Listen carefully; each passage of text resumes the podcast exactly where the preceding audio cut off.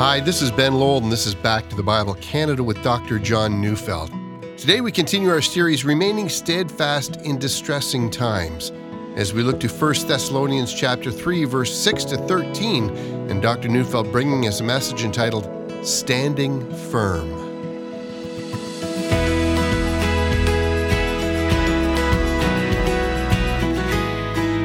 A little boy once said to his father, Dad, let's play darts. I'll throw the darts and you say, Wonderful. I love that.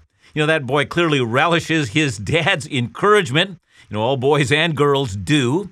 We need our parents to express delight in us. That builds a sense of stability and allows us to weather harsh attacks from our enemies in the future. You know, apparently the Duke of Wellington, the man who defeated Napoleon at Waterloo, was not an easy man to serve under. And when he was once asked by a woman if he had his life to live all over again, what would he do differently? And he confessed, I'd give more praise. Here's what I've noticed about praise. You know, some people hand out praise in bucket loads, and that praise is so over the top, so much so that the praise they hand out loses its potency. And others feel that if you praise people at all, it will cause their heads to swell, and so they say nothing good at all. They never praise anyone. I think in Paul we find a sense of realism. It recognizes we need to be rebuked for sinful and unproductive behavior, and yet we need to be praised for positive behavior. And so, in this last section, in which Paul praises God for the Thessalonians, we find Paul genuinely, and here I, I got to stress the word genuinely. That is, when he praises them, he actually does it from the heart. Let's start by reading 1 Thessalonians 3 6 to 8. But now that Timothy has come to us from you and has brought us the good news of your faith and love, and reported that you always remember us kindly and long to see us, as we long to see you. For this reason, brothers, in all our distress and affliction, we have been comforted about you through your faith. For now we live, if you're standing fast in the Lord. Now, Paul would never have known what good things God was doing in Thessalonica were it not for the fact that he sent Timothy to them. And since Paul was human, he no doubt wondered, you know, how the Thessalonians might have felt about him. I mean, perhaps they would have thought he was a troublemaker. I mean, perhaps they're still smarting by the note of security that Jason had to pay in order to secure that the city would have peace in the future. You know, the crazy thing about having no news is that our minds can play tricks on us, and we might even imagine every conceivable negative scenario. You know, we already know that Paul's greatest concern was that the persecution the Thessalonians endured might have caused them to be discouraged. So the key phrase in verses 6 to 8 is found in verse 7. We have been comforted about you through your faith. You know, other translations say, We were encouraged about you through your faith. And the context in which Paul says that is, of course, that this encouragement came, as Paul says, in all our distress and affliction. You know, I guess the affliction hadn't gone away after Paul and Silas left Thessalonica. And we know that Paul wrote these words while he was in Corinth, and, and Luke tells us what Paul was likely referring to. Acts 18, verse 6 says that the Jews, meaning the Jewish religious leadership, opposed him. They reviled him in Corinth, meaning they utterly hated him in that city. And later in the same chapter, we hear of them making a charge against him before the Greek proconsul of the city. And of course, that thing ended unlike the city of Thessalonica. In Corinth, the Greek proconsul told the religious leaders, Get lost. And he literally drove them from the place of governance. But it was distressing, and Paul says, When Timothy came to me and told me about how you're doing in Thessalonica, I was comforted, I was encouraged, my spirits were lifted. You have no idea how your faithfulness is encouraging me, he says. Now, have you noticed that there are some people for whom the only interesting news is bad news?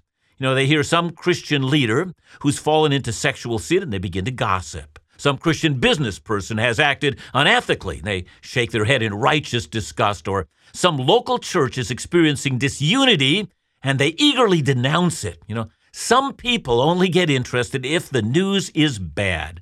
So then their eyes light up and they can't wait to talk with others, with, you know, here in quotes, with concerned people. You know, one of the reasons Paul was so different is because he was waiting news about people he was invested in. Let me suggest some examples. I remember the very first time a person I had led to Christ actually leading someone else to Christ. You can't imagine the joy I felt. I remember the first time I saw a young man who was my intern go on to become a successful pastor. I mean, years later, he still called himself my intern. I know of people whom I've watched go from baby Christians to being godly elders and deacons and Bible study leaders and effective examples of Christ in numerous walks of life. See, I love what John the Apostle writes when he addresses his dear friend Gaius. That's in 3 John verses 3 and 4.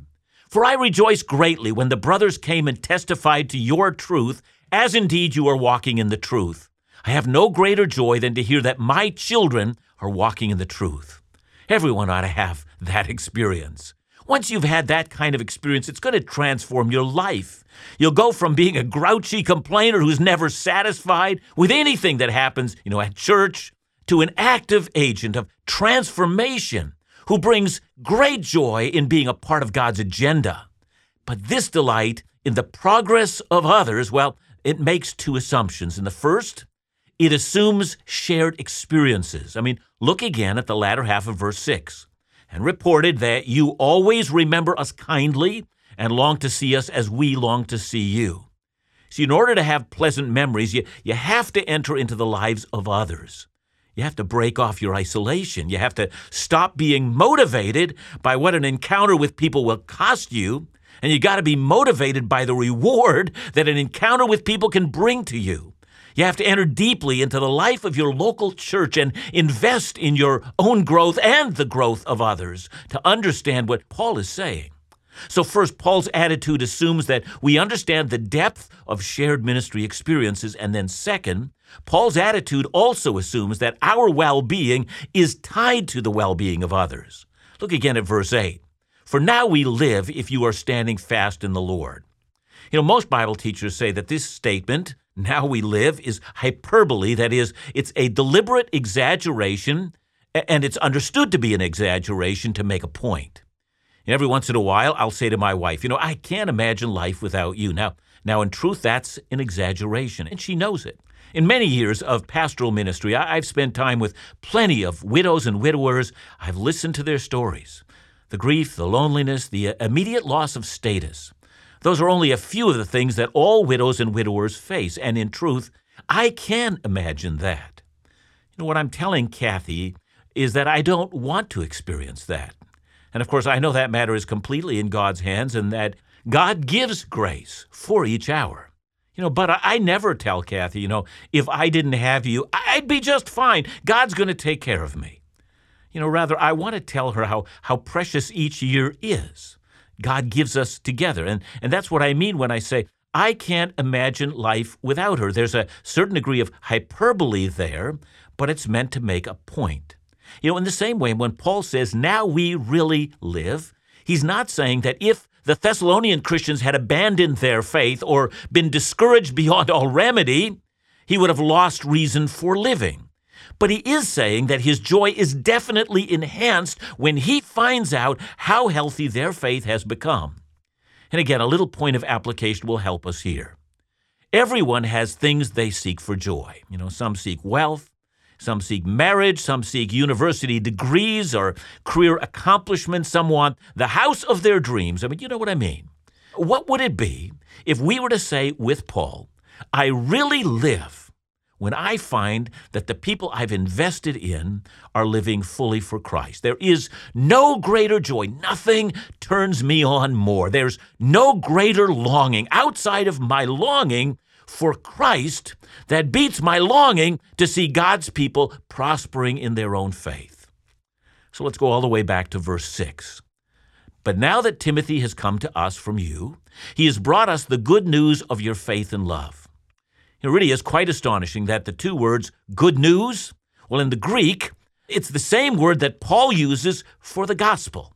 And in every other place where Paul speaks of the good news or the gospel, well, he's speaking about the glad proclamation that Christ has died for our sins, the just for the unjust, and that we by faith, that is, by repentance and believing, can be forgiven and cleansed and filled with the Holy Spirit and given eternal life. That's always the good news, and that's how Paul uses this word. But here, the only place Paul speaks of the good news in terms of the deep roots of both faith and love that he sees in the Thessalonians. And Paul immediately knows that the faith of those believers is the real deal. And in his mind, what he sees in them is the gospel, the good news, the joy of seeing Christ taking root in them.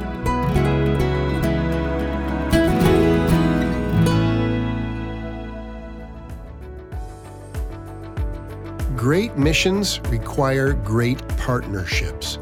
When we join forces, we can carry the gospel of Jesus so much further than anybody could alone.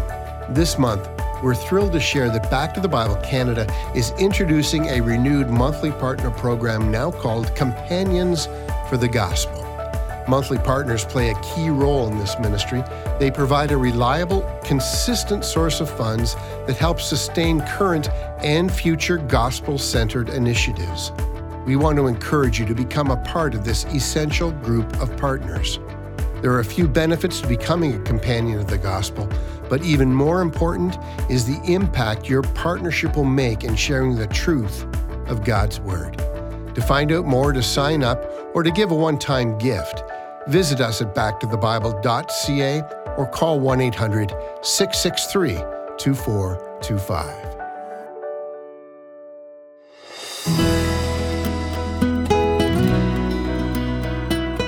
Once any follower of Jesus invests so deeply in another and is filled with joy when they see them advance in the faith, I mean, that delight in the spiritual growth of others, well, it naturally leads us to pray earnestly for them. Look, I'm not arguing that we shouldn't pray for all sorts of people. I mean, missionaries, for example, eh, we definitely should. But have you noticed how much more intensely you pray when you're invested in the person you're praying for? So let's look at verses 9 to 13. And, you know, in the Greek language, those five verses are actually only one sentence, and they all constitute Paul's comments and his prayer. So, verses 9 to 13. For what thanksgiving can we return to God for you for all the joy that we feel for your sake before our God, as we pray most earnestly night and day that we may see you face to face and supply what is lacking in your faith? Now may our God and Father Himself and our Lord Jesus direct our way to you, and may the Lord make you increase and abound in love for one another and for all as we do for you, so that he may establish your hearts blameless in holiness before our God and Father at the coming of our Lord Jesus with all his saints. There are several ways in which we can interpret this prayer, but in keeping with Paul's passion for the Thessalonian believers, we can see that it is a prayer of a man who loves Jesus and loves people. It's his intimacy with people that drives him to his knees. So you see, intimacy with people ought to bring each one of us to our knees. When you and I go out of our way to enter into the real experiences of people, it becomes the basis for our praying. What kind of prayer does Paul pray? I want you to see four themes in his prayer, and they can become a pattern for the way in which we pray as well. So, first, we should pray with thankfulness for the people of God. Verse 9, for what thanksgiving can we return to God for you, for all the joy that we feel for your sake before our God? See, Paul has gone from speaking to the Thessalonians to speaking to God. But of course, he's telling the Thessalonians about his prayer at the same time. He sees that they're progressing, he's thanking God for that. But at the same time, he wants the Thessalonians to see that he's aware of what God is doing in their lives. See, I wonder how much we would transform any church if each of us made a practice of thanking God for others and then, you know, either wrote them a note to personally told them about what we had thanked God for. Perhaps, you know, you've seen someone exercise faith in an hour of uncertainty, or perhaps you know of someone who's dared share their faith with someone else for the very first time ever. Maybe someone you know regularly visits the sick in the hospital or shut ins at home, or maybe you've witnessed someone struggling with bitterness and now you've seen that they've forgiven their enemies and begun to love them. Perhaps someone you know has just conquered a sin in their lives that they've been fighting with for years. Don't you think you should tell them that you're thanking God for what you've seen in them? You should. Second, we should pray for the strengthening of God's people. Verses 10 and 11 as we pray most earnestly night and day that we may see you face to face and supply what's lacking in your faith. Now may our God and Father Himself and our Lord Jesus direct our way to you. See, I love that phrase, night and day. It's a common way for Paul to pray. Back in 1 Thessalonians 1, verse 2, he's already told them that he's always thanking God for them. And then in chapter 2, verse 13, he says, he prays for them, he says, continually. And now he says, night and day. See, I don't think that Paul means for us to believe, you know, that he never sleeps. Neither are we to think that he does nothing other than praying. I think he means that his frequent, regular times of prayer include prayer for them at least each morning and each evening. And when he gives himself to regular times of prayer, he has the Thessalonians always before God. That in itself is a lesson enough, don't you think? In fact, Paul is teaching us that our prayers for others ought to be systematic. But it's a content of the prayers that also is really fascinating. He prays for an opportunity to see them again so that he might supply what's lacking in their faith. It's not that Paul thought that they were defective Christians, but because he was there for only a short time, there were so many things that he was unable to teach them. And as we continue to read through this letter, we can see that he had not yet completed their training. They needed to learn more about sexual conduct and holiness while living in a very sensual culture. You know, second, they, they needed to learn more about love for others. And finally, Paul had not yet completed their needed lesson on the second coming of Jesus.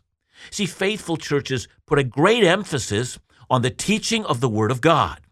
We place great emphasis on training people to be effective disciples who know their Bible doctrines. You know, that's because we live in a world where it's especially important to understand truth and to recognize error. We need to be trained to abandon love for this world and embrace love for Christ. And Paul, in effect, is praying for an opportunity to give himself in ever increasing service for the church in Thessalonica. And there's an important principle here. This means we pray with a mindset. We should be praying that we can do something for others that will supply what's lacking in their faith. We should do this specifically around people whom we've come to know and have entered into their lives. So Paul's prayer is taken up in thankfulness for the Thessalonians and then that they would be strengthened. And now here is the third aspect of his prayer, verse 12. And may the Lord make you increase and abound in love for one another and for all, as we do for you. In the Greek and Roman world of Paul's day, you know, it was especially hierarchical. Nearly half of the Roman Empire's citizens were slaves. There was a wealthy aristocracy who believed that, that life was all about being served by the lesser classes. Slaves were often considered to be less than human and were thought of as tools to be treated as the owner desired. But there were all sorts of other divisions as well. The Christian gospel introduced something absolutely radical. They introduced the love of Christ among people. Slaves and masters began to call each other brothers and sisters. In fact, the book of Philemon, interestingly, defines that. In it, Paul sends a slave. This is a man whom he's won to Christ, but he sends him back to his master with a message. Verse 17, welcome him as you would welcome me. Verse 16, he is very dear to me, but even dearer to you, both as a man and as a brother in the Lord. You know, many commentators believe the reason that short book of Philemon was preserved is because that young slave became one of the bishops of the ancient church. Galatians 3:28 Paul writes, "There is neither Jew nor Greek, slave nor free, male nor female, for you are all one in Christ Jesus." And and that's love. It levels the playing field. It, it brings people of various ethnic and economic categories together. And I have no doubt that the Christian ethic of love turned the ancient world upside down. Love broke down the barriers between people, and love will do the same in our world today. Love is the most revolutionary thing any church can possess. It's a witness to the world. See, I believe that our society gorges itself on self interest, lust, and an admiration of people who have become wealthy by taking advantage of others. Go online and see all the self help books. Everyone wants to teach you how to help yourself and almost no one wants to teach you how to help your neighbor. There's so little love to be found in our, you know, cold, hard, brutal, and self-centered world. It's no wonder that people are lonely. You know, it's possible to fall prey to this same attitude and begin fighting over matters that are not kingdom oriented. Show me a church that prays for unity and love. I'll show you a church that has become a fragrant aroma to a watching world. Show me a church where self interest has been swallowed up in brother and sister love, and I will show you a church that follows Jesus. You, we must pray increasingly for a spirit of love among each other. But Paul says, I pray that you're increasing and abounding in love, that you're overflowing with love, that you're becoming rich in love. So we see the delight and the progress of others leads to prayer. It leads to prayers of thankfulness, prayers for strengthening, and, and prayers for love. And finally, it leads to a prayer for the holiness of the people of God. Look at verse 13. So that we may establish your hearts blameless in holiness before our God and Father at the coming of our Lord Jesus with all his saints. You know, in a way, this verse sums up the entire chapter.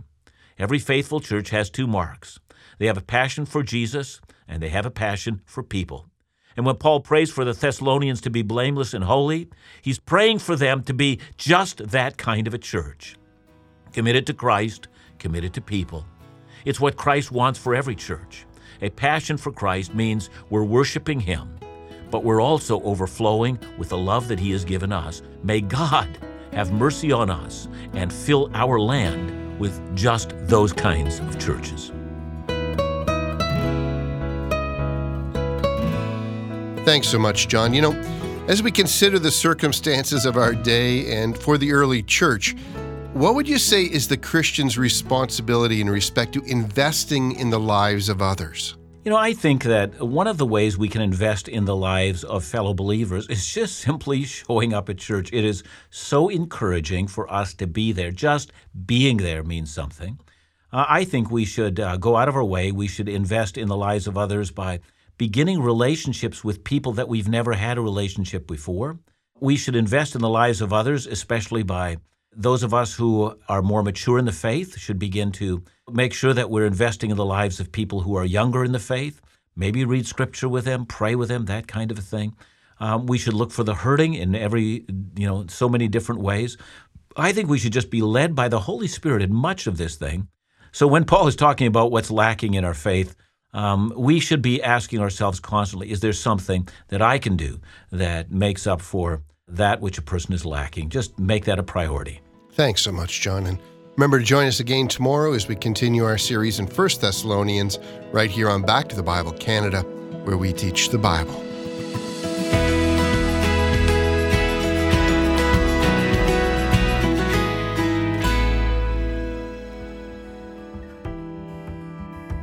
The command to make disciples is not just for church leaders or congregations. It's for every believer and every ministry effort in Jesus' name. Back to the Bible Canada is a disciple making ministry through its teaching, broadcasts, and publications. One of these publications includes the bi monthly magazine Truth and Life. This year, Truth and Life has had a unique discipleship focus, with each issue highlighting a different marker of discipleship. It's our hope that each of the elements of discipleship explored will help lay a foundation of what it really means to be a follower of Jesus. And thank you so much for your continued financial support. Your gifts allow resources like Truth and Life magazine and so many others to fulfill its mission and provide trustworthy Bible resources at no cost. To subscribe and receive a free copy of the next issue mailed directly to your home, visit backtothebible.ca or call 1 800 663 2425.